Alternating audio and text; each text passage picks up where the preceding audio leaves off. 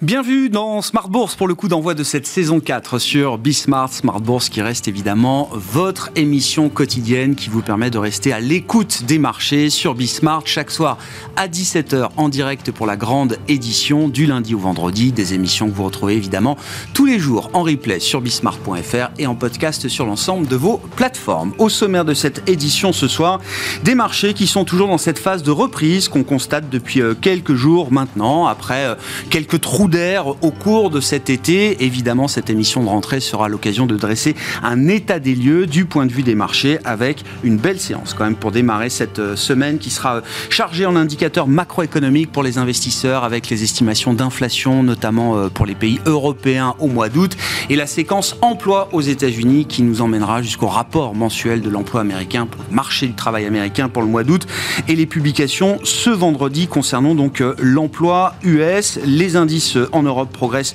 de 1% et plus en cette fin de séance. Vous aurez le détail dans un instant avec Tendance, Tendance mon ami et Comme Dubois qui nous accompagnera cette saison pour euh, les points bourse. Et puis une question de rentrée qu'on posera à nos euh, invités de Planète Marché dans un instant. Qui de Jérôme Powell ou de Nvidia a le plus d'influence aujourd'hui sur les marchés? Jérôme Powell s'est exprimé pendant une douzaine de minutes à l'occasion du symposium de Jackson Hole vendredi dernier. Nvidia a publié mercredi de la semaine passée des ventes spectaculaires qui ont quasi doublé d'un trimestre sur l'autre grâce à l'essor de l'intelligence artificielle qui restera évidemment peut-être la grande thématique de cette année 2023. Débat à suivre avec nos invités de Planète Marché. Et puis, comme chaque lundi, pour cette saison 4 y compris, nous retrouverons à 17h45 dans le dernier quart d'heure de Smart Bourse notre correspondant américain Pierre-Yves Dugas qui nous apportera sa lecture et son analyse de l'actualité économique et politique américaine.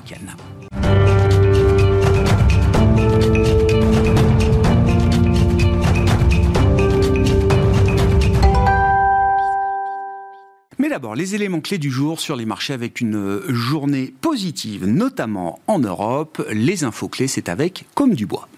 Journée calme sur les marchés en cette journée de rentrée. Les marchés européens évoluent dans le vert ce lundi avec des progressions variant de 0,5 à un peu plus de 1% au fur et à mesure de la séance. A noter que la bourse de Londres est fermée aujourd'hui pour cause de Summer Bank Holiday. En France, la quasi-totalité des valeurs du CAC progressent, notamment Téléperformance qui fait la course en tête. À Wall Street, les principaux indices ont commencé la séance dans le vert. Plus généralement, les investisseurs digèrent toujours le discours de Jérôme Powell vendredi dernier à Jackson Hole. Le président de la Fed n'a pas apporté d'informations supplémentaires sur l'orientation future de la politique monétaire. Du côté de la Chine, les places boursières ont clôturé en hausse, mais loin de leur pic du jour, après l'annonce par les autorités locales de plusieurs mesures en faveur des marchés financiers, notamment la réduction de moitié de la taxe sur les transactions boursières. Du côté des valeurs à suivre, Evergrande a dévissé à sa reprise de cotation en bourse de Hong Kong après une suspension depuis mars 2022. Le promoteur immobilier a repoussé d'un mois supplémentaire une réunion avec ses créanciers internationaux censée déboucher sur un vote de son plan de restructuration. Demain, côté statistique, les investisseurs suivront l'indice des prix immobiliers Case-Shiller du mois de juin aux États-Unis et différents indices de confiance des consommateurs aux États-Unis et en France pour le mois d'août et, pour le mois, et pour le mois de septembre en Allemagne. Tendance, mon ami, chaque soir en ouverture d'émission, les infos clés du jour sur les marchés et comme du bois qui nous accompagne pour cette saison 4.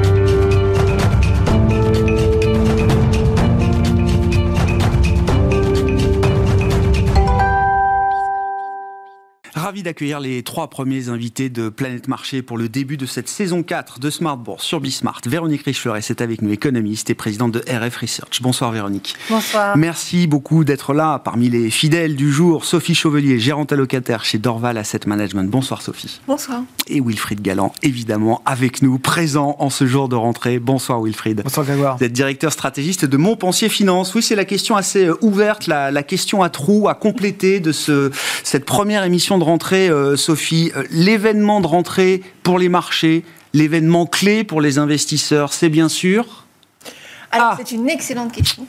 Non, on a, on a, passé tout le mois d'août à attendre euh, Jérôme Powell, honnêtement, avec, avec surtout un marché qui a été rythmé par le marché obligataire. Euh, des tensions très très fortes, une repentification euh, de la courbe aux États-Unis et qui a amené donc des prises de bénéfices assez, euh, assez notables sur les marchés d'actions. Et hum, en fait, tout avait été anticipé en amont de Jackson Hole. Tant et si bien que, au regard de, l'absence de mauvaises nouvelles entre guillemets de, Jackson Hole, puisqu'on comprend bien effectivement qu'on arrive au bout euh, de la séquence de resserrement euh, des, taux, même si on est dans le fine tuning, on est vraiment enfin, on est en train de, finir ce pilotage. Donc le marché respire un peu, reprend un petit peu de hauteur, après avoir quand même beaucoup stressé mm. euh, dans, le, dans le sillage des marchés obligataires. Bon, donc d'une certaine manière, Jackson Hole Jérôme Poel en tout cas, est plutôt un non-événement du point de vue des marchés au regard de ce qui a été anticipé euh, au cours de l'été. C'était un très très grand événement, mais toujours anticipé. Et, euh, et, voilà. Et maintenant, effectivement, comme la Fed a bien indiqué qu'elle était data dependent, on va vivre dans le rythme du marché de l'emploi aux États-Unis, puisque s'il y a surchauffe aux États-Unis, c'est toujours sur le marché de l'emploi. Mm. Donc ça va être cette année, on a, enfin cette semaine, on a la publication donc là des, euh, des chiffres du mois d'août, et c'est ça qui va maintenant entre guillemets, rythmer le marché en tout cas au niveau, euh, au niveau top-down en provenance des États-Unis. Bon, puisque Jackson Hole donne traditionnellement le coup d'envoi de la rentrée des banques mhm. centrales, euh, parlons-en. Euh, Wilfried, une douzaine de, de, minutes de discours pour, pour Jérôme Powell, qui avait besoin d'envoyer effectivement une petite carte postale aux, aux investisseurs. J'ai le sentiment qu'à côté de Jérôme Poel, c'est peut-être le discours de, Christine Lagarde, qui pour une fois était un peu plus riche, un peu plus dense, totalement d'accord, un peu plus euh, fourni, on va dire, en, éléments euh, structurants pour la suite. on, est, on est complètement d'accord. Euh, Jérôme Powell, en fait, lui, il a été véritablement dans la pure continuité de ce qu'il avait dit jusqu'à présent, et son objectif, c'était en fait gérer les risques. Hein. Je, je, je, gère le risque, et donc j'en dis le moins possible, tout en terminant quand même par sa phrase fétiche, hein, we have to Keep euh, puisque Keep c'est euh, le titre, c'est le titre des mémoires de Paul Volcker, hein, parce que c'est comme ça que euh, Jérôme Powell se définit en étant l'héritier de Paul Volcker. Il reprend à chaque fois euh, ce titre des mémoires de Paul Volcker. mais effectivement, derrière, on avait, parce que lui faisait l'ouverture, il a fait effectivement 12 minutes. Alors c'est mieux que l'an dernier, l'an dernier il avait 8. 8, hein. c'est ça. 8 minutes avec, avec, avec, une violence assez incroyable où il nous avait dit j'utiliserai avec toute la force nécessaire, tous les outils que j'ai à ma disposition, euh, y compris euh, au prix d'un ralentissement économique. L'an dernier, c'était du sang et des larmes hein, qui nous Exactement. Et d'ailleurs, il n'y a pas de moyen sans douleur d'arriver à notre objectif. Exactement. C'était ça le message. Et donc c'était c'était euh, c'était moins moins moins 3,5% sur les marchés directement. Là, effectivement, on a vu, c'était un non-événement. En revanche, derrière, ce qui a été intéressant, alors pas tellement d'un point de vue marché immédiat, mais c'était l'analyse de Christine Lagarde qui s'est remise finalement dans ses pas de directrice du FMI.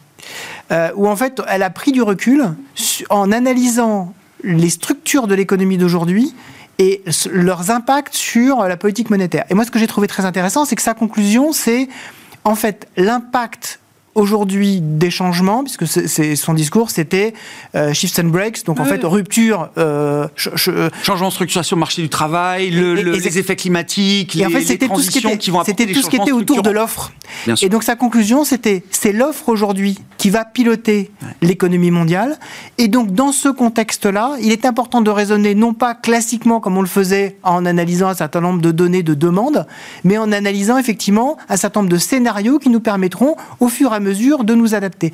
Et ça, j'ai trouvé ça très intéressant parce que son analyse sur l'offre, c'était pas uniquement une analyse sur l'offre de biens, c'était effectivement, comme vous le soulignez justement, une analyse sur l'offre de travail, une analyse sur l'offre de financement, tous les murs qu'on avait devant nous. Et ça, effectivement, c'est très intéressant, mais ça pose également la question, et c'est ça tout le paradoxe, d'une économie qui est pilotée par l'offre. Euh, quand vous avez que les taux d'intérêt à votre disposition, c'est pas nécessairement là où vous avez euh, nécessairement l'impact le plus important. Et donc, finalement, en, en faisant ce diagnostic, d'une certaine manière, elle se mettait en retrait. En, en c'est une manière de nous dire les taux d'intérêt c'est bien, ah. on va peut-être en faire encore.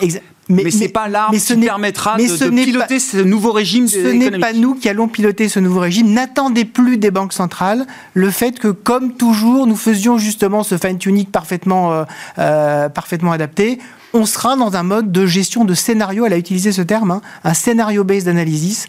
Et ça, effectivement, pour l'avenir, c'est intéressant, avec évidemment le bémol de, on sait très bien qu'au fur et à mesure des données, euh, les grandes leçons stratégiques sont probablement oubliées assez rapidement.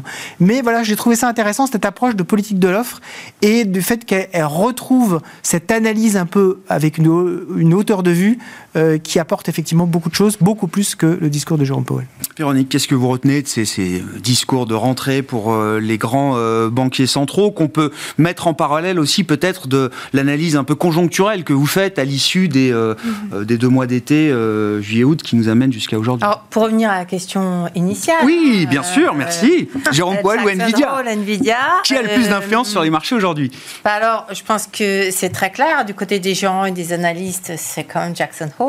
Du côté des marchés, euh, ah pas de nouvelles, bonnes nouvelles. Mm. Hein. Jackson Hole, euh, Jerome Powell nous a Rien à dire. pas donné de guidance, mm. un petit peu euh, sévère ou voilà prudent en même temps euh, pas outrancier et euh, certainement pas à nous agiter le spectre d'une hausse des taux en septembre. Ça a suffi au marché, au Nasdaq en particulier, euh, pour aller dans le sens du vent. Et ça, je pense que ça révèle une situation qui est assez euh, qui me semble, pour beaucoup d'analystes, assez inconfortable.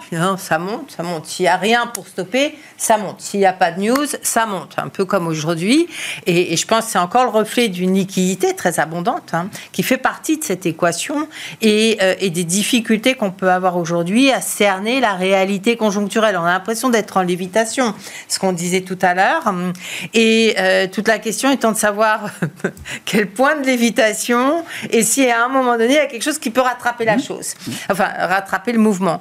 Et euh, alors, nous, ce qu'on ce qu'on observe quand même, du côté américain, ça tient troisième trimestre sera sans doute extrêmement euh, vigoureux. Au-dessus du potentiel, toujours L'économie ah, américaine au-dessus du potentiel au-dessus du potentiel. Donc, on a vu cet été hein, les estimations de la Banque d'Atlanta. À un moment donné, on était quasiment à 6%. Alors, c'est l'estimation au vu du, flux de données. Hein, donc, ça peut aussi se retourner assez vite. Hein. Mais, euh, et en l'occurrence, il y a un événement, et ça, c'est intéressant. C'est un tout petit trop, un peu trop tôt pour, pour être certain. Mais le rebond des commandes généralisées en Allemagne, aux États-Unis ou quoi. Bah, C'est quoi? C'est un salon international de l'aéronautique. Hein.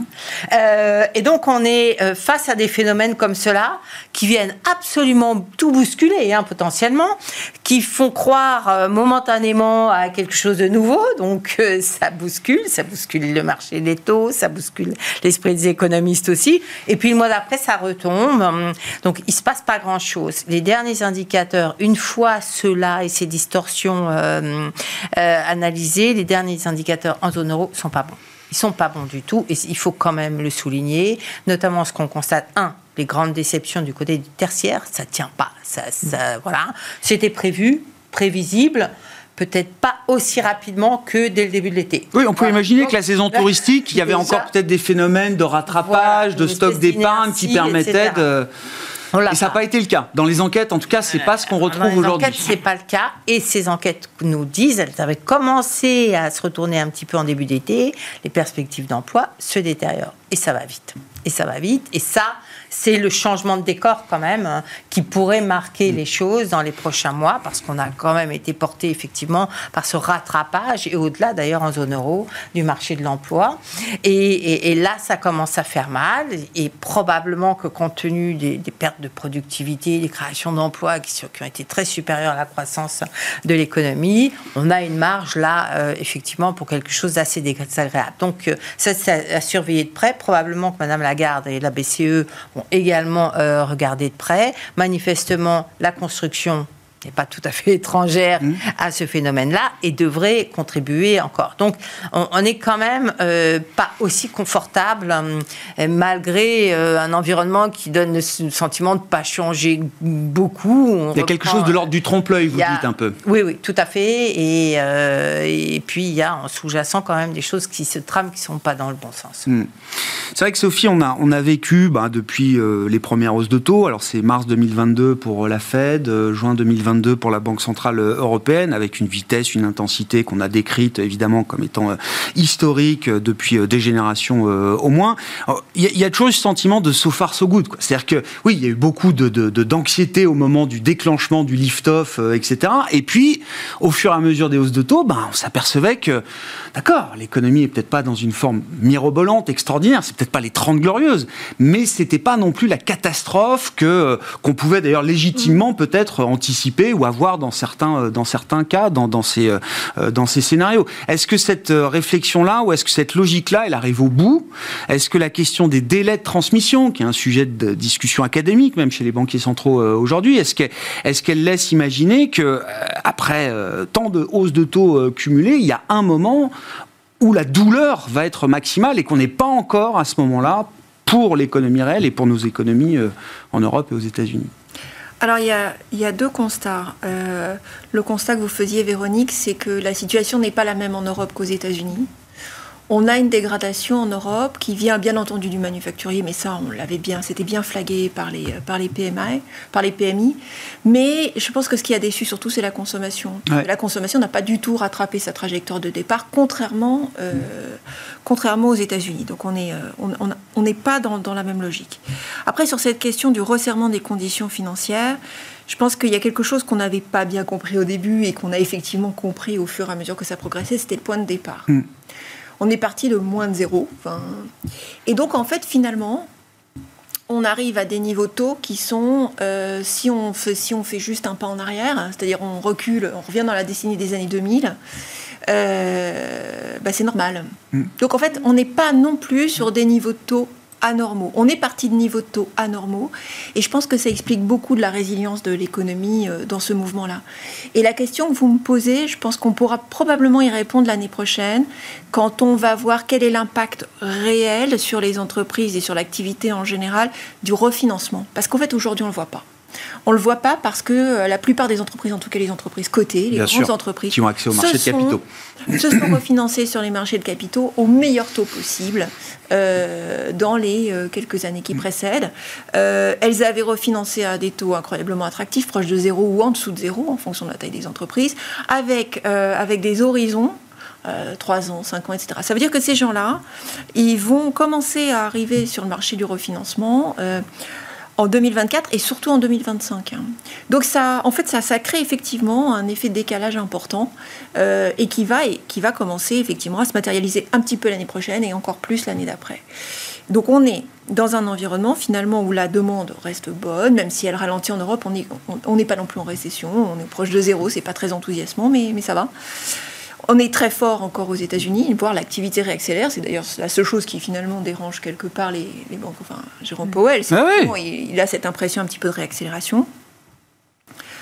Donc on n'a pas, c'est difficile euh, d'imaginer un, scénario très noir parce que on n'a pas encore l'effet de bascule, on n'a pas de mur de refinancement euh, très concret, très important.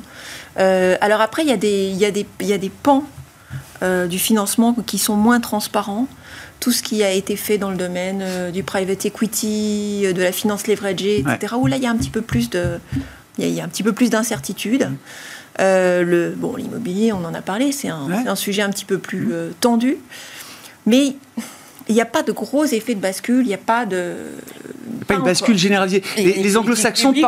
Ah, ben bien sûr. Mais... alors, moi, en Europe, alors là, pour le coup, ça, c'est pareil. C'est-à-dire que aux bah, États-Unis, on a 6,5 à 7% de déficit, et puis là, en Europe, on commence à essayer de tirer de tous les côtés, alors qu'on est à Mais en Europe, là, ce que fait l'Allemagne est juste phénoménal. Bon, ils en ont besoin, et ils ont toutes les bonnes raisons de le faire, et en plus, ils ont encore, disons, euh, la latitude. Un peu de crédit. Euh, voilà. Hein. donc, mais c'est colossal. Et, et, alors, euh, on a toujours du mal à estimer hein, la, part exacte de l'activité, de, du soutien de, des politiques publiques dans l'activité, mais, euh, mais on sent, on sent que ça, ça tient. Enfin, nous, les, estimations qu'on a faites, elles sont quand même. Euh, ah, aux États-Unis, j'ai en tête un graphique sur les dépenses de construction industrielle, alors qui date de 2-3 mois, hein, mais qui eh sont verticales, liées aux politiques publiques, à l'IRA, etc. C'est-à-dire qu'il y a un effet d'entraînement qui est déjà matériel dans ben, dans, la construction industrielle, de sites industriels en l'occurrence. un des, risques majeurs. Euh, si les politiques euh, font, si les politiques publiques font ce qu'elles annoncent en zone euro, c'est-à-dire on serre la vis en 2024, alors là, là, moi, je pars en courant parce qu'effectivement, on n'a plus que ça qui tient la chose, hein.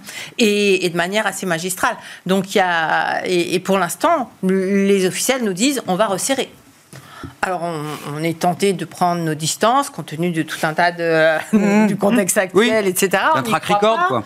Euh, les annonces de l'Allemagne, euh, toutes récentes, vont plutôt d'ailleurs dans, le sens opposé. Mais euh, attention, attention là à ce qui n'est pas effectivement un resserrement des politiques budgétaires, parce que finalement, ça, finira véritablement mal. Mmh. Donc voilà, on tient comme ça. Pas qu'on fasse 2011, quoi. Ah non, clairement pas. Il y a l'idée un peu de cette récession tournante. Les anglo-saxons disent rolling recession, c'est-à-dire d'un secteur à l'autre. Alors oui, le manufacturier, l'industrie, et puis l'immobilier, mais on voit bien que sous certaines mesures, l'immobilier américain alors, a baissé beaucoup, mais qu'il y a déjà des indicateurs de confiance, euh, de mise en chantier, qui repartent. Euh, et donc on passe à un autre secteur. Et peut-être que maintenant c'est le secteur de la consommation qui va être attaqué, consommation alimentaire, et peut-être demain les dépenses de... On a l'impression d'un un peu le mistigris, quoi. La, la carte tourne, mais en même temps le château s'effondre pas. En fait, pour reprendre euh, le, raisonnement de, Véronique, je trouve excellent, on, a un sujet en, ce moment, en particulier aux États-Unis, on, l'a aussi un peu en Europe, qui est le sujet d'évaluer l'impact du creusement c'est pas des déficits publics, mais du creusement des déficits publics mmh. sur le momentum économique. Mmh. Et en fait, ce dont on se rend compte, c'est que depuis un an, aux États-Unis, on a creusé de nouveau les déficits publics. C'est-à-dire qu'entre 2021 et 2022, on avait restreint les déficits publics. Depuis juillet 2022, en gros, on a eu en déficit primaire hors euh, paiement de la dette, on a eu à peu près entre 4,5 et 5 points de PIB de plus réinjectés dans l'économie. Et donc, euh, en fait, effectivement, cette réinjection, elle a été faite largement dans des euh, subventions pour l'infrastructure. Ce qu'on voit, c'est que le moteur précédent, effectivement le moteur de la consommation, qui était largement alimenté par l'épargne accumulée pendant le Covid, il est en train de s'éteindre gentiment parce qu'on avait, selon les estimations, on avait à peu près 1800 milliards de dollars d'épargne euh, accumulée. Et aujourd'hui, on est à peu près, selon les estimations, entre 200 et 250 milliards qui resteraient, et essentiellement excédentaire. excédentaire, et essentiellement chez les classes les plus euh, les plus riches, et donc qui sont les moins sensibles à cet excédent d'épargne. Et donc effectivement, on a un passage de relais. On a, on a ce relais qui, euh, qui arrive, mais même aux États-Unis, on va arriver dans une année fiscale où le creusement des déficits va s'arrêter parce que le Congrès des États-Unis, dans cette année électorale, ne va plus autoriser le fait de creuser encore plus ces déficits publics. Donc aux États-Unis, ça, ça va s'arrêter. Et effectivement, la crainte, là je partage totalement ce qui vient d'être dit, la crainte euh, en Europe, c'est qu'on refasse la même erreur que 2011, c'est-à-dire que dès qu'on est sorti du cœur des ennuis, deux ans après, comme par hasard, juste après le Covid, hein, un peu pareil. Euh, dès qu'on est sorti du cœur des ennuis, tout de suite, allez hop, on revient à l'orthodoxie budgétaire on, met un tour de vis fiscal et surtout, il faut euh, revenir à nos fameux 3% de déficit. Et effectivement, on pourrait avoir un impact sur, euh, sur l'activité qui serait relativement faible. Alors je mets énormément de bémols là-dessus parce qu'effectivement, euh, comme, le souligne Sophie, en fait, on, avait, a le sujet des, délais avec lesquels tout se, se, met en place. Mais effectivement, on a des, on a des éléments qui sont relativement inquiétant sur 2024, sauf à avoir effectivement soit un pivot des banques centrales beaucoup plus rapide que ce qu'elles nous disent. Aujourd'hui, elles nous disent je, je, vous allez attendre plusieurs trimestres avant que je baisse les taux. Historiquement, c'est pas le cas. Hein. Historiquement, dès que l'année, euh, dès, que la, dès que dès, que l'année fiscale est pas bonne, dès que la, dès que la conjoncture est faible, euh, quelques quelques mois après, très très vite, Les, voilà, les, banques centrales. C'est un peu asymétrique de ce point de vue-là. Voilà, hein. exactement. Donc, si c'est le cas, soutenir l'économie, on peut baisser très vite, très fort en Europe, on arrête de, de parler de de, de, euh, de, restrictions fiscales trop fortes et on suit un peu les Allemands. Si si si, il y a encore des possibilités de s'en sortir. Mais là aujourd'hui, c'est vrai que le, momentum, il n'est pas il est pas excellent, donc il faut être un peu prudent là-dessus. Mm. Qu'est-ce qui amènerait les banques centrales à baisser les taux à ce stade, une fois qu'on a fait ce... Sophie, non, mais c'est quand même la question, parce qu'évidemment, elles nous disent, elles peuvent pas nous dire autre chose à ce stade, euh, j'imagine. Mais de croissance très forte. C'est le... la récession se déclenche. Euh, si la récession se déclenche, euh, aujourd'hui, on a une vraie récession. Enfin, on a une, on a une baisse très très forte du moteur d'activité chinois. Mmh. Donc, si effectivement on a tout le reste qui commence à, qui commence à tomber, à un moment, euh, quand Ce qu'on a vu en Allemagne, par exemple, ça suffit pas à ramener la BCE à quelque chose de moins euh, dur. Non, parce qu'il n'y a pas de. Il n'y a pas d'entraînement. C'est pas, pas, pas, endogène. C'est pas une relance de la consommation. C'est un trou d'air. C'est endogène, mais c'est ça s'alimente pas. C'est pas. D'accord. Mm, voilà. Il n'y a, pas d'accélération. Il n'y a pas d'effet multiplicateur. Exactement. Il n'y a pas le fameux effet multiplicateur de notre enfance. Enfin bon. Baisse de taux, c'est un sujet pour 2024 quand même ou pas, euh, Sophie? Baisse de taux? Fin 2024. Voilà, la, réponse, ça dépend, ça dépend effectivement. Il faut se forcer à imaginer que ce sera toujours un peu plus tard que ce qu'on espère ou que ce que. Un peu plus tard. Qu'est-ce qui pourrait intervenir à un, moment On a quand même eu des chocs financiers saignants. Hein. On a eu, euh, on a eu le choc britannique, les fonds de pension, on a eu SVB, euh, mais dans un contexte d'activité qui était toujours assez soutenu. Là, si on se prend un autre choc financier dans un contexte d'activité dégradée, bon ben voilà, c'est la, ce sera la recette. Suisse en Europe. Hein. Voilà, ça sera la recette pour effectivement une. Et ça, c'est le genre de risque qui est toujours dans les cartes ah, et dans les radars. oui, oui. On a eu FTX, les LDI, SVB, Crédit Suisse. je ne mentionnais pas le private equity par hasard, c'est-à-dire qu'il y, y, a des pans de l'économie qui sont moins transparents et où il peut y avoir effectivement des sujets qui peuvent émerger. Il n'y a pas eu de SVB moment du, du private equity encore aujourd'hui dans les marchés privés, dans les actifs privés Non, non, non. non, le, refinancement, il n'a pas encore eu lieu. Il y a eu, il y a eu des, il y a eu des, il y a eu des ratés, mais c'était très ordonné. Hmm. Pour l'instant, très très ordonné, euh, très limité en, termes de taille. Donc euh, non, il n'y a pas eu de, il a pas eu de moment de ce, de ce niveau, mais il y, a, il y, a des stress, euh, on le voit bien, on le voit même dans les produits d'épargne, dans les produits d'épargne en France qui sont attachés à l'immobilier, il y a eu quand même des, bien il y a eu des baisses. ah bah on a marqué de la valeur en baisse, hein. notables, qui, qui n'étaient inimaginables entre guillemets où on nous disait non, non, ça ne baissera jamais. L'immobilier Vous ne vous rendez pas compte. Bah, L'immobilier, ça ne baisse jamais. Je crois que toute une euh, génération n'a jamais vu de baisse de l'immobilier euh, en Europe. Oui, je crois que la précédente baisse était 95. oui, oui, c'est ça. Une bonne génération. 12 et 95. Donc, euh, Qu'est-ce qu'on peut dire de la Chine en cette rentrée euh, aussi? Alors l'actualité immédiate du, jour, c'est euh, une nouvelle série d'annonces, il y en a régulièrement, mais qui vise là euh, directement le soutien au marché boursier cette fois, Sophie. Oui, alors la, Chine, ça déçoit. Il faut être clair. Ça a commencé à décevoir à partir du printemps. L'effet réouverture a fait long feu. Euh, la consommation a ralenti aussi rapidement qu'elle avait accéléré parce que en fait la Chine est, euh, est en plein choc immobilier, mais un choc de grande ampleur, comparable et souvent comparé, même s'il y a des divergences avec le choc qu'a connu le Japon dans les années 90. Donc euh, voilà, on est dans cette, on est dans ce spectre-là. Donc le gouvernement annonce des actions, mais qui pour l'instant sont modérées. Euh, très très modéré. Le Politburo du mois de juillet avait amené à, à imaginer peut-être une action un petit peu plus forte. Et puis finalement, derrière, il euh, n'y a rien eu. Il y a eu une légère baisse de taux, il y a eu quelques plans de soutien à droite, à gauche. Et puis là, l'annonce du jour, c'était euh, Vous êtes un grand fonds de pension chinois, ne vendez pas vos actions, soyez patriotes. Donc voilà, mais ça suffit pas. Ils Évidemment, ont baissé la taxe sur les, transactions de trading, sur le trading aussi. Évidemment, ça suffit pas parce que on en arrive à un point, moi quand je pense à la Chine, j'en arrive à me dire, je ne sais même pas si je remettrai vraiment de l'argent un jour en Chine. Autant que ce que vous avez pu avoir comme conviction dans le passé. Voilà, mais même, même tout court. Enfin, parce que, en fait, il y a déjà, il y a, ces, ces, dernières années, s'est développé une forme de caractère ininvestissable finalement, c'est quoi la différence entre la Chine et la Russie euh, bah, bah, Bon, voilà. Il y a une, il y a une, question euh, qui, qui s'est euh, développée sous la pulsion des tensions entre la Chine et les États-Unis, mais qui a mis en lumière un certain nombre de problèmes.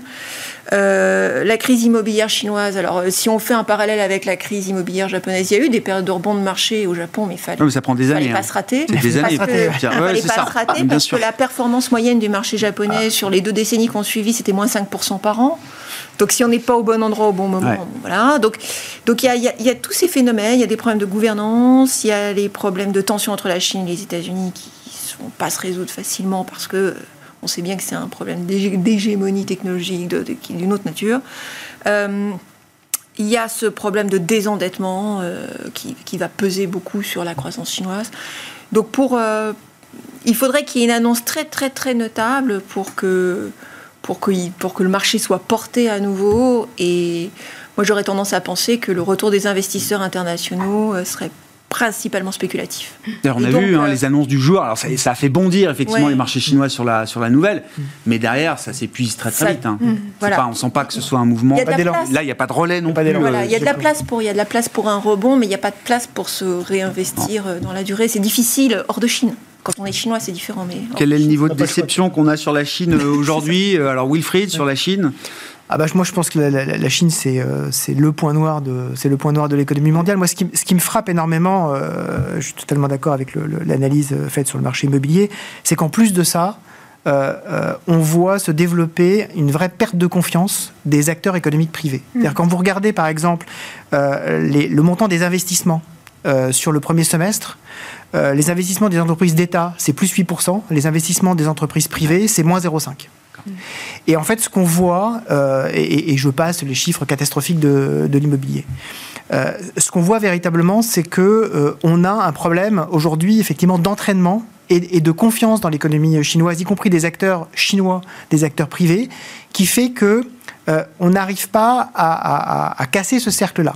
Euh, historiquement, la Chine, euh, lorsque ils ont eu des quand je dis historiquement, c'est il n'y a pas très longtemps, dans les années 2010, en fait, pour relancer, il y avait trois, méthodes. Hein. Il y avait d'abord, je baisse les, conditions d'accès au crédit. Ensuite, je construis des infrastructures, n'importe quoi, mais je construis des infrastructures. Et enfin, j'incite à construire dans l'immobilier. C'était ces trois éléments-là. Et en fait, aujourd'hui, on a une approche qui est plus du tout économique de la part des autorités chinoises, qui est uniquement politique. Euh, et donc la, question, c'est est-ce que je construis une économie souveraine? C'est plus du tout la croissance. Et moi, ce qui me frappe énormément dans les dernières, euh, dans les dernières mesures, c'est que la Chine a relevé plusieurs fois son point pivot sur le, taux de change du yuan. Pourquoi? Et ça, je reprends des calculs de The Economist euh, il y, a quelques semaines. En fait, quand on regardait en 2021 le PIB nominal chinois. Donc une, des devises qui a le plus bah, baissé, hein, une des grandes devises émergentes qui a le plus baissé face au dollar. Quand on regardait le PIB nominal chinois en 2021, il représentait 76% du PIB nominal américain. Mhm. Aujourd'hui, quand on prolonge la trajectoire, fin 2023, donc en deux ans, on aura plus 76% du PIB nominal américain, mais 67% du PIB nominal américain, parce que baisse de la, de la devise, parce que baisse de l'inflation et baisse de la croissance. Hmm. Et ça, pour les, pour les, pour les Chinois, c'est absolument euh, inacceptable parce que ça remet totalement en cause l'objectif première puissance mondiale en 2049. Hmm. Et donc on a l'impression que tout est fait pour euh, en fait des effets d'affichage, hein, d'où par exemple le fait de, bah, on publie plus les, statistiques sur, sur le chômage des jeunes. Bah oui, parce que c'est trop mauvais, donc euh, donc on les publie plus. On n'a jamais publié aussi peu de statistiques en Chine que sous euh, Xi Jinping. Hein. Exactement. Et puis et puis derrière, effectivement, on dit la, grosse mesure, c'est on interdit la vente la, vente des actions par les fonds par les fonds chinois. Et, mais tout ceci ne combat pas les, les maux structurels de l'économie mm. chinoise qui sont effectivement, si on n'y prend pas garde, de rentrer dans un vrai phénomène déflationniste. On n'en est pas encore là, mais on n'est pas très loin. Et donc, tant qu'on n'en est pas là et qu'on ne remet pas de la confiance, et peut-être, osons le gros mot chinois, de l'état de droit dans, euh, dans, dans, cette économie euh, des, pour les investisseurs internationaux, ce sera quand même très compliqué. Il y a quand même des parties, alors peut-être, et sans doute pour des questions politiques, de souveraineté, il y a quand même des parties de l'économie chinoise qui sont soutenues euh, ah et qui sont préservées. La transition énergétique, l'automobile électrique, il y a quand même des, des secteurs qui ne sont pas des petits secteurs qui profitent quand même d'un boom soutenu par le politique, mais d'un boom quand même qui est réel aujourd'hui, Véronique. Oui, et, qui va continuer, qui va continuer à être mis en évidence euh, parce qu'il faut camoufler la misère derrière. Et euh, mais je pense, enfin moi, il y a longtemps que j'ai fait mon, oui, mon deuil sur les perspectives chinoises. Euh, la Chine peut-être que je l'ai entendu dire par quelqu'un d'autre, même peu importe, est vieille avant que d'être. Hmm. Hein? Voilà. La Chine vieillit à une rapidité phénoménale qui est plus rapide que ce qu'on a comme perspective pour l'Europe dans sa globalité. Euh, ça, c'est un phénomène qui veut dire. vieille avant d'être riche. Oui, et qui veut dire que à cet âge-là, avec l'âge médian actuel en Chine, on ne prend plus de risques. On prend beaucoup moins de risques qu'il y a 20 ans. On va pas aller investir là où c'est risqué. C'est d'ailleurs notre problème aussi. Mais nous, on a des politiques publiques qui ont été tellement absentes qu'on a une force de rattrapage. Donc bon, pour l'instant, ça tient à peu près. Euh, en Chine, s'ils capitulent et qu'ils deviennent plus politiques, ça fait, c'est peut-être aussi parce que ça fait 5-6 ans qu'ils font plan de relance sur plan de relance et que là euh, et que la machine euh, ne, prend pas, là, et que ça prend pas. Donc il y a, et le grand danger, me semble-t-il, de cette situation, face à une dictature, au régime chinois, chinois l'ambition politique de ce régime, il est géopolitique. Mm et la bascule géopolitique, euh, donc la bascule mm. politique mm. de, la politique euh, économique euh, du, gouvernement, pour moi, elle correspond précisément à cette espèce de fuite en avant, mm. de, de, prise de conscience que du, du côté fondamental l'économie chinoise a fait ce qu'elle pouvait faire et qu'elle fera pas beaucoup mieux. Au mieux, elle arrivera à gérer une crise de surendettement plus ou moins bien. Mais euh, les derniers chiffres, on est en déflation. Hein. Le déflateur du ah, est négatif. C'est la question qu'on posait au début de l'été, avant la pause estivale euh, dans l'émission. Euh, euh, et, je pense que le grand danger, c'est précisément que la Chine essaye de se récupérer à l'extérieur de ses frontières. Mm. Ça avait commencé avec les routes de la soie qui ont été un échec. Là, on tente de bricoler des briques plus, etc. Là, voilà, pour époustoufler, époustoufler le ah. reste du monde. Moi, ça me paraît complètement euh, euh, artificiel et, manipulé. Et, je crains, en réalité, je crains le, prochain pas. Hmm. à l'extérieur, géopolitique, comme un affrontement. Mm, mm. Parce qu'effectivement, c'est ce type de réunifier la nation derrière quelque à la Russe, hein, où on n'accepte pas la défaite économique structurelle. Je, parle sous votre contrôle, hein, euh, sans faire de la politique chinoise, mais avec euh, un parti euh, politique en Chine qui recrute de, moins en moins, j'aimerais bien savoir quel est le taux d'encartement chez les jeunes chinois au PCC. Mais je crois que c'est un parti qui a énormément de mal à recruter de nouveaux, de nouveaux adhérents aujourd'hui. Est-ce qu'il a besoin de le faire? J'en sais rien. Mais en tout cas, il y a peut-être aussi l'idée qu'il y a une nouvelle génération qui arrive en Chine. Euh, en fait, le, le, pas tout à fait les mêmes euh, aspirations de ce de vue-là. Vous, ne pouvez pas euh, avoir des responsabilités en Chine si vous n'êtes pas membre du Parti communiste. Le Parti communiste, c'est 100 millions de personnes hein, quand même en Chine. Hein. donc c'est quasiment, on va dire, c'est 8, 8, 8 de la population. Et, et, le vrai sujet qu'on a aujourd'hui profondément en Chine, c'est qu'effectivement, alors je, je, le répète, soit je suis cohérent, soit je radote, c'est vous de me le dire, mais en fait, le, le premier des 14 principes euh, de la pensée Xi Jinping est introduite maintenant voilà, dans, la, voilà, dans, la, dans la constitution chinoise. Le premier, c'est assurer le leadership du Parti communiste chinois sur toute forme d'organisation sociale en Chine. above all. Exactement. Et là, en fait, ce qu'on voit, c'est on a aujourd'hui, et je reprends les, les, les, les, éléments par exemple sur la crise de l'immobilier, on a aujourd'hui, quand on lit des papiers euh, chinois traduits, euh, parce que je ne parle pas le mandarin, pas encore. En fait, ce qu'on voit, c'est que les autorités locales sont totalement tétanisées à l'idée d'être prises en flagrant délit, ou en tout cas en soupçon de corruption. Hmm. Et donc, toutes les, toutes les politiques qui visent, par exemple, à relancer euh, des plans immobiliers à droite à gauche, en fait, se heurtent à un moment donné à un responsable local qui dit certainement pas, parce que je n'ai pas du tout envie que, que, m'arrive ce qui est arrivé à mon voisin, qui a disparu du jour au lendemain.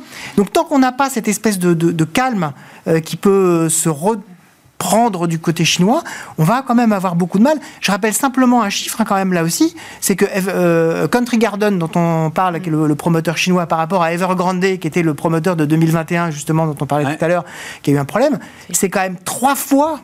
C'est euh, Country Garden, c'est trois fois plus gros. C'est 3000 euh, opérations en Chine. C'est juste considérable. C'est comme si vous aviez en même temps euh, euh Nexity et, euh, et, un autre très grand promoteur. Oui, les... non, non, mais, non, non, mais ça, c'est. Non, mais c'est absolument, non, non, mais voilà, c'est absolument considérable. Et donc, tant que vous n'avez pas ce, ce, retour de la confiance profondément, y compris dans les strates publiques, pour l'instant, c'est très compliqué. Ouais. Qu'est-ce qu'on fait sur les marchés? C'est quoi les bonnes nouvelles? Ouais, non, bah, les bonnes nouvelles, euh, bah, il y en a toujours des bonnes nouvelles. Nvidia, je vous l'ai cité en début d'émission, ça n'a pas. Et les entreprises résistent. Mais Dans tout ça, euh, les entreprises résistent. Il y a quand même. la saison des résultats est pas mal du tout. Bah euh, oui, et puis il y a quand même une réalité. oui, Nvidia transforme l'essai. Enfin, je veux dire, c'est le genre de thème sur les marchés. C'est le genre de thème sur les marchés qui crante, quoi, aujourd'hui.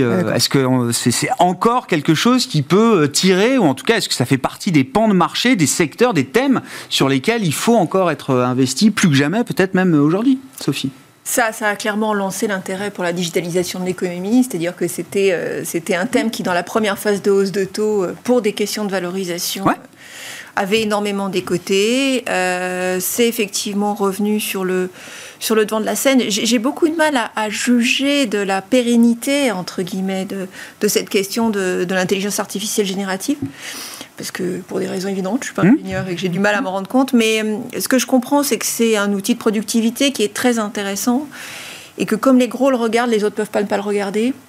Et que du coup, ça envoie quand même une impulsion d'investissement extrêmement forte qui, qui va au-delà de Nvidia, ça va, au-delà, au-delà de Nvidia et qui bénéficie euh, à euh, un certain nombre d'acteurs. Alors, en première strate, euh, c'est effectivement les semi-conducteurs, mais d'une façon qui va bien, bien sûr au-delà d'NVIDIA.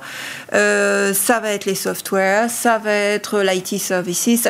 Donc, ça entraîne quand même. Alors, ça vient par étapes. Mmh. Et il y a un délai dans le temps, mais enfin, ça entraîne quand même des gens. Et on était en plein, on était en plein cycle de correction des semi-conducteurs. Cette correction, elle n'est pas terminée, mais c'est sûr que euh, l'explosion d'un coup euh, de la demande pour, euh, pour, la, pour l'intelligence artificielle a énormément amorti et a, en fait a, capé à la baisse, c'est-à-dire ça a vraiment mis un plancher entre guillemets sous cette correction des semi-conducteurs et donc ça a permis au secteur de reprendre, de reprendre un élan. On, on, verra quelle est On au troisième trimestre. Est-ce qu'on a vraiment une, demande, plus, une reprise plus généralisée de la demande hein, qui va arriver au troisième, au quatrième trimestre et qui pourra emmener ça? Mais en tout cas, pour l'instant, ça a l'air effectivement de, vouloir, euh, un, marquer le point bas des semi-conducteurs et deux, euh, emmener un retour d'intérêt plus durable sur la technologie toutes les, toutes les questions autour de la transition énergétique. On a parlé de l'IRA, donc le, plan américain, on a parlé de l'impulsion européenne. Euh, c'est quelque chose qu'on a bien bien vu dans les publications des industriels. Euh, y a, ce sont des secteurs qui historiquement étaient beaucoup plus cycliques. On a eu un écroulement des PME manufacturiers et les résultats des entreprises industrielles n'ont jamais été aussi bons. Euh, les, les, rentabilités n'ont jamais été aussi élevées. Donc il y a d'un côté le bénéfice effectivement des hausses de prix qui a été possible grâce à l'inflation, mais il y a aussi de l'autre côté une demande extrêmement nourrie euh, donc on suit l'argent, quoi. On suit l'argent public en tant qu'investisseur pragmatique. Euh, donc euh. on continue effectivement dans cette, dans cette tendance. Si la Chine en met un petit peu plus, on va aussi avoir un retour d'intérêt sur les matières premières. Et là, vu la consolidation qu'il y a eu, c'est un call un peu décoté, entre mmh. guillemets, ça peut, être, ça peut être attractif. On n'achète toujours pas les taux. Euh, parce que, parce que, parce que. Pourtant, euh, l'idée de la duration au début de l'été, elle faisait, fureur. hein. Enfin, moi, je l'ai vu autour de la table. Hein, 3,80, 3,90 sur le 10 ans. tout le monde rechargeait. Hein. Fait envie. On a eu. Ah. On a eu une belle correction. Mm. Alors c'est beaucoup plus confortable à 4,30, 4,20 que ça ne oui. l'était. Enfin, 3,80, 90, ça paraissait déjà confortable pour beaucoup. Hein. Mais on a toujours une courbe très inversée. Alors du coup, pour le moment, euh, c'est difficile de se dire, euh, enfin, je vais payer autant d'assurance. Euh, oui, Donc on est, toujours mieux sur du court, en tout cas. Pour l'instant. Duration que. Ça va évoluer. Euh, ça va évoluer dans les semaines à venir. Mais donc voilà. Donc il y, a des, il y a des choses positives côté des actions. C'est toujours difficile de racheter les taux. Hmm logique d'investissement qui prévaut en cette rentrée Je, je suis à peu ce qui vient d'être dit. Alors nous, on est un peu plus positif sur la partie taux, parce qu'on euh, pense qu'effectivement, à ce, niveau-là, il y a des choses qui sont quand même très intéressantes, euh, très intéressantes à faire. Quand on a un peu long, euh, là, on, a quand même, on, est, on est payé pour le risque quand même. je, rajouterais, je rajouterais à tout ce qui vient d'être dit toute la partie santé. sur lequel il se passe énormément de choses. Euh, et sur lequel effectivement on a euh, l'impression d'avoir euh, à la fois un secteur qui retrouve de l'intérêt et qui bénéficie aussi bah, des, nouvelles, des nouvelles techniques d'intelligence artificielle, nouvelles techniques de numérisation. c'est quelque chose qui irrigue aussi pas mal ce secteur. Donc oui, c'est quelque chose qui nous, qui nous intéresse aussi. pour le reste, il faut rester un peu prudent. Alors il y a, y a, un call qui est très très contrariant, mais qu'il faut quand même commencer à regarder, c'est tout ce qui est valeur moyenne et européenne, ah qui est quand même aujourd'hui on paye. un sujet de la rentrée, hein, n'est pas le cas aujourd'hui, mais dont les voilà, dont les dont les euh, dont les publications ont été quand même très correctes. Euh, et aujourd'hui, euh, franchement, la croissance se paye absolument plus. ça devient asymétrique là. ça devient totalement asymétrique. Donc quand, on est dans des voilà, quand on a un profil avoir, un, avoir un schéma asymétrique, c'est pas mal. Bah, bien sûr. Donc là, c'est vraiment le moment de, s'y intéresser. Je hmm. Véronique, qu'est-ce qui vous intéresse dans la logique de marché là pour et, et je crois qu'il va falloir faire attention, extrêmement attention au timing. C'est-à-dire qu'à brève échéance, septembre, euh, Comment il nous a dit Powell Je navigue avec les étoiles dans un ciel euh, brumeux, c'est ça Oui, oui, c'est ça. C'était quasiment de l'océan. Mais bon. Euh, Donc c'est logique de trading, quoi. Donc probablement qu'un statu quo des Fed Funds en septembre, ça peut créer un appel d'air. C'est plutôt favorable, sans doute, encore aux, peut-être qu'on est en train de jouer technologiques. Moment, hein. déjà, voilà, en train de se faire effectivement.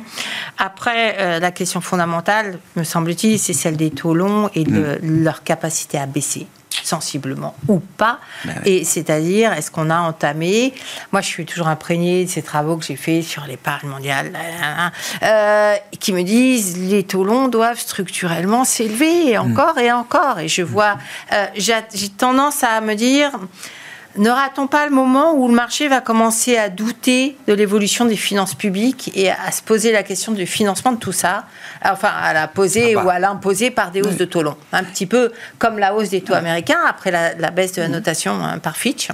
Euh, il me semblait que ça couvait ce truc-là, que ça couvait depuis 2-3 mois cette, cette embardée des taux. Et puis Fitch a, baissé la note et c'est parti. Hein. Et j'ai un Voilà, j'ai un petit peu peur de ça, donc je me dis bon, bon bah, à court terme, ok, la Fed va sans doute nous rassurer. Après, bah, récession ou pas, dans le pire des cas, on a une récession, mais on a une baisse des taux qui vient peut-être compenser, mais bon, là, ce sera quand même moins sympathique pour les, euh, les valeurs technologiques, Nvidia, etc.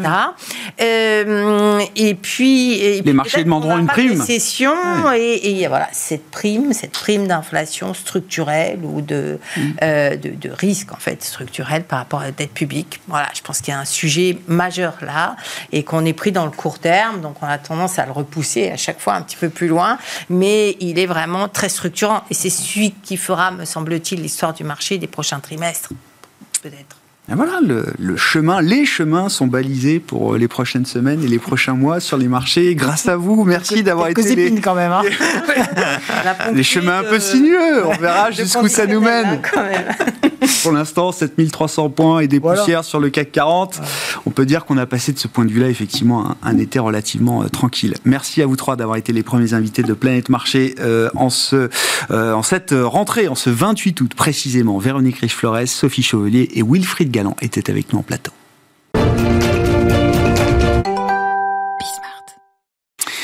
C'est donc un lundi de reprise pour euh, Smart Bourse, le coup d'envoi de cette saison 4 avec euh, le retour de notre correspondant américain Pierre-Yves Dugas que nous continuons de retrouver chaque lundi à 17h45 en direct pour un, un décryptage et un tour d'horizon de l'actualité économique, politique, financière américaine. Pierre-Yves, bonsoir.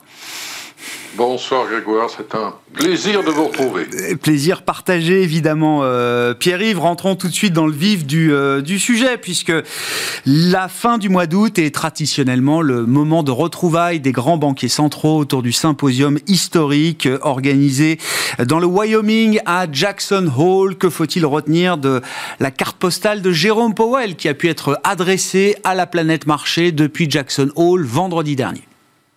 La manière dont, je vois les choses est que Bon, il fallait que quelqu'un fasse le discours d'ouverture de ce symposium organisé par la fête de Kansas City à Jackson Hole. C'est tombé sur Jérôme Powell, mais fondamentalement, il n'avait pas grand-chose de vraiment nouveau à nous dire, si ce n'est peut-être avec une petite nuance un peu moins accommodante, le message qu'il avait déjà développé quelques semaines avant.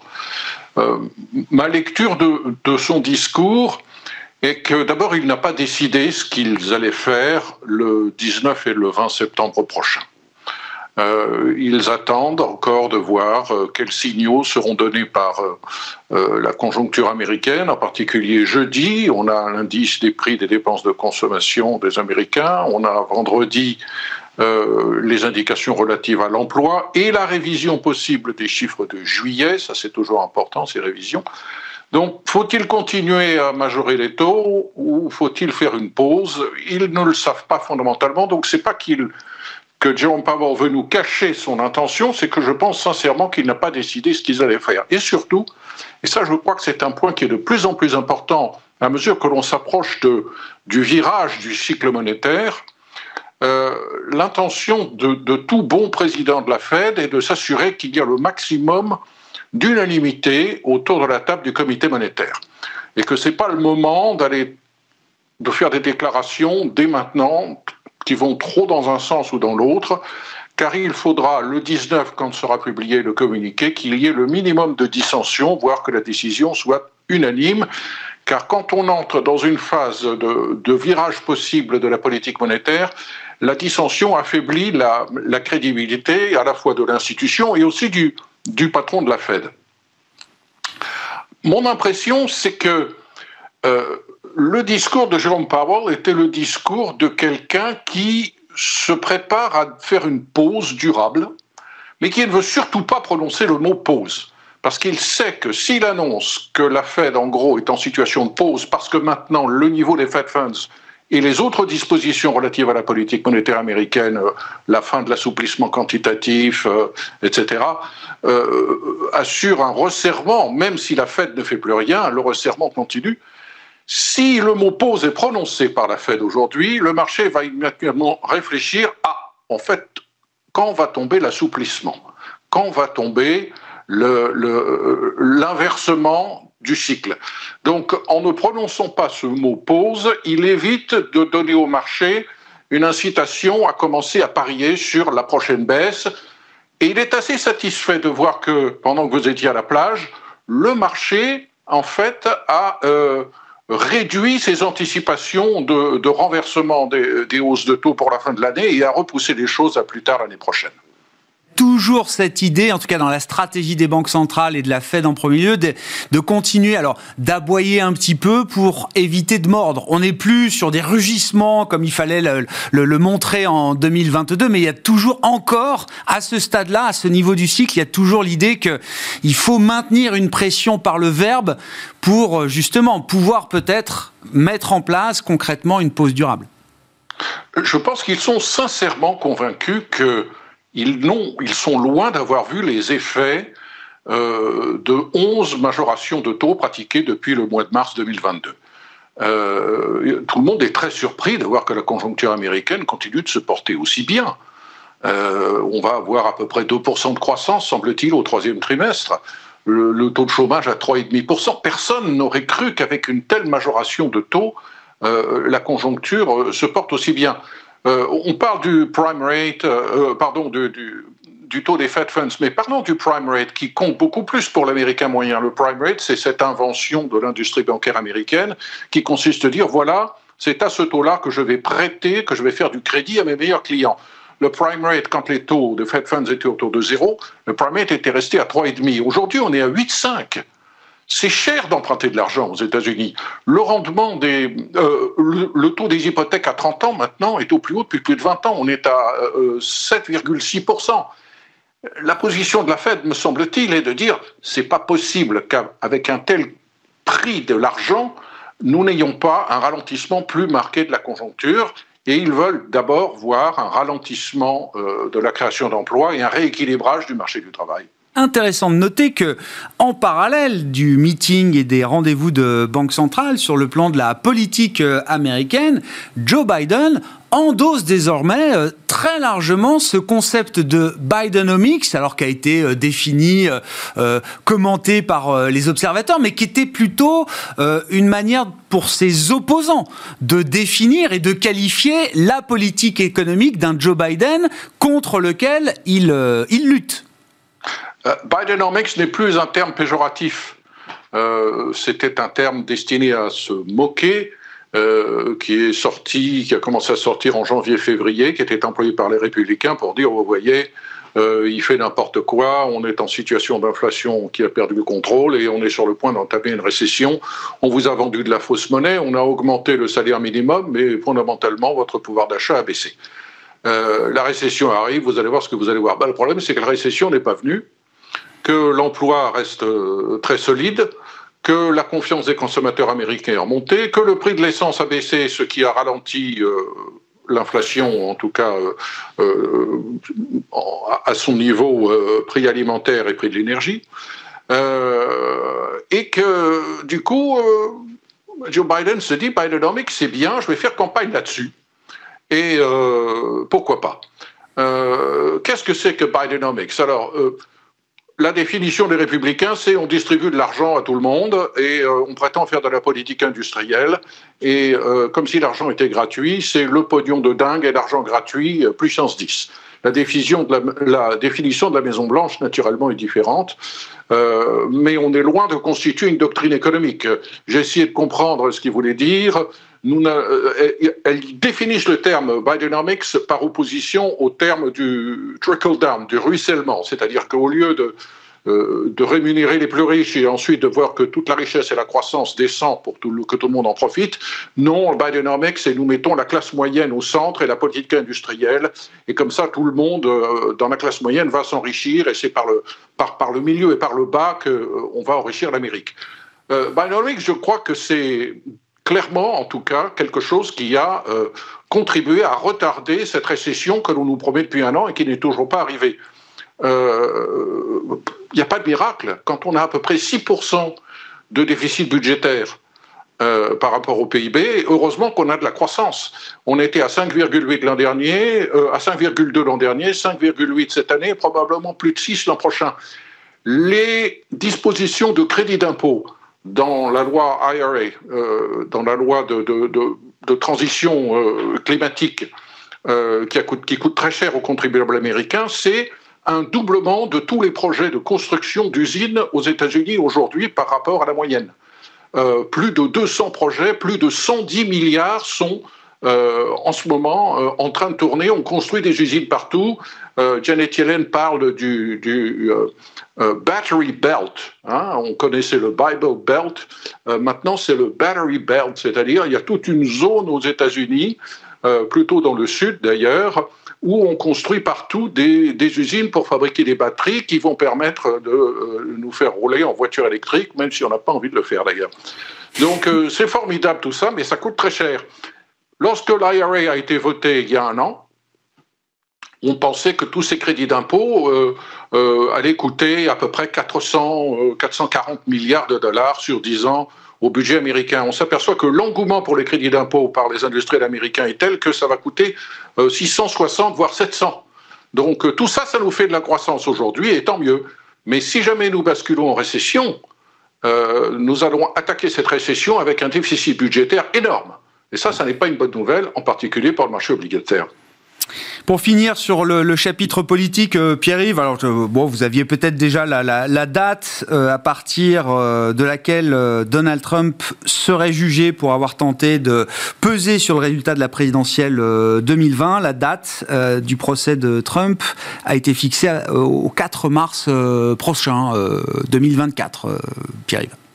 Il y a au moins 4, ou 5 procédures, ça, n'en finit plus